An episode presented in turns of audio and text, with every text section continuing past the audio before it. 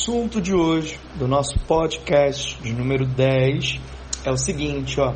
Professor, será que eu posso estudar todas as matérias da mesma forma? Resposta de meio milhão aí de reais. Gente, olha só. Como eu tenho que estudar de fato para conseguir aprender uma matéria, um determinado assunto? Existe um caminho, né? Então, primeiro você vai assiste a aula. Depois de assistir a aula, você vai faz a leitura profunda da teoria. Depois você vai para o campo de batalha, que é a prática, tá? Dos exercícios. E depois você faz um resumo, lembrando sempre que o resumo você vai construir depois dos exercícios, tá? Gente, olha só. É muito interessante você observar esse passo a passo porque esse passo a passo é de fato para você que quer uma profundidade, uma densidade de algum tipo de conteúdo, tá? Sendo que vai, tem conteúdos que você tem um maior domínio e tem outros conteúdos que você de fato não tem esse grande domínio. Então, para aquele conteúdo que você não tem um grande domínio, eu recomendo você seguir esse caminho, tá? Aula, teoria, exercícios e resumo. Agora, aquela matéria, aquele conteúdo que você de fato tem um grande domínio, gente, nós podemos eliminar algumas coisas. Então, exemplo, vai. Hum, deixa eu pensar aqui, sei lá, genética em biologia. Bom, genética é um assunto que você domina pra caramba, sabe muito. Será que é necessário, então, você, quando for estudar genética, você assistir aula? Ou você já pode ir direto para a teoria, ir para os exercícios e montar o teu resumo.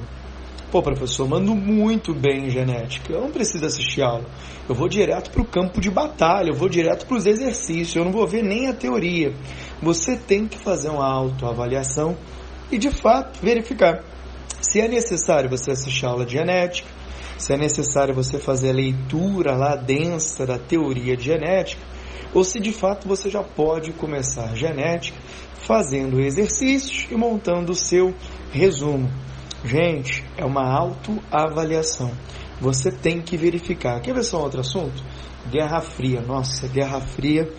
Os estudantes aí já devem estar cansados de Guerra Fria, porque você tem esse assunto em história, é um assunto que tem em geografia, a própria filosofia, a sociologia também aborda, tá?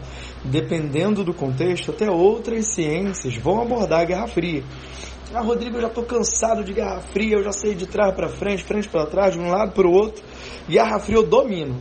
Então, olha só, pula a etapa de assistir a aula, pula a etapa de teoria e vai para o campo de batalha, vai fazer exercícios. Agora, uma lista de 10 exercícios você me acerta 5, posso falar um negócio para você? De fato, você não domina esse conteúdo. Para você verificar se está dominando o conteúdo, gente, você vai precisar ter 80% de acerto. Então vamos lá. Eu tenho 10 questões, eu preciso acertar 8. Até 7 vai, tá? Agora, se você acerta 5 e 4, chances são que você de fato ainda não domina o conteúdo de Guerra Fria. Então o que, é que eu tenho que fazer? aula, teoria e aí de novo exercícios e o resumo. Gente, presta atenção. Não é o que você acha. Ah, eu acho que eu já sei, eu acho, eu dou conta. Quem vai falar de fato se você domina ou não um determinado assunto é o campo de batalha, são os exercícios, tá? Por isso é fundamental você praticar sempre os exercícios, beleza? Então verifiquei que eu estou mandando muito bem, Rodrigo. 80% de acerto, até mais de 80% de acerto. Então não perca o seu tempo, não invista uma grande energia e tempo fazendo aula teoria, já que é uma matéria que você tem grande domínio, tá? Então vai direto para o campo de batalha, faça os exercícios e faça uma leitura ali sempre no resumo é importante você sempre revisitar o resumo, revisitar as suas revisões, né? Fica até redundante, mas é isso mesmo, para você de fato não esquecer o conteúdo, tá? Então essa é a minha dica. Não dá para estudar todas as matérias da mesma forma, visto que Tem matérias que você não sabe precisa de um grande investimento de tempo e energia. Tem matérias que você sabe e de fato você não vai precisar investir tanto tempo. Energia sim.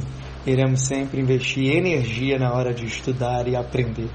Bom, vou ficando por aqui. Se esse conteúdo fez sentido para você e se de fato ele está te ajudando, tá? Eu peço aí que você mande uma mensagem lá no arroba Brasil, né? me dando esse feedback aí, tá?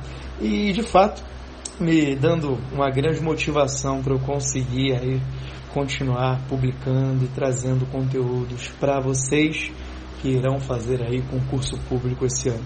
Vou ficando por aqui. Uma boa sexta-feira. Sextou para todo mundo. Um forte abraço e vamos!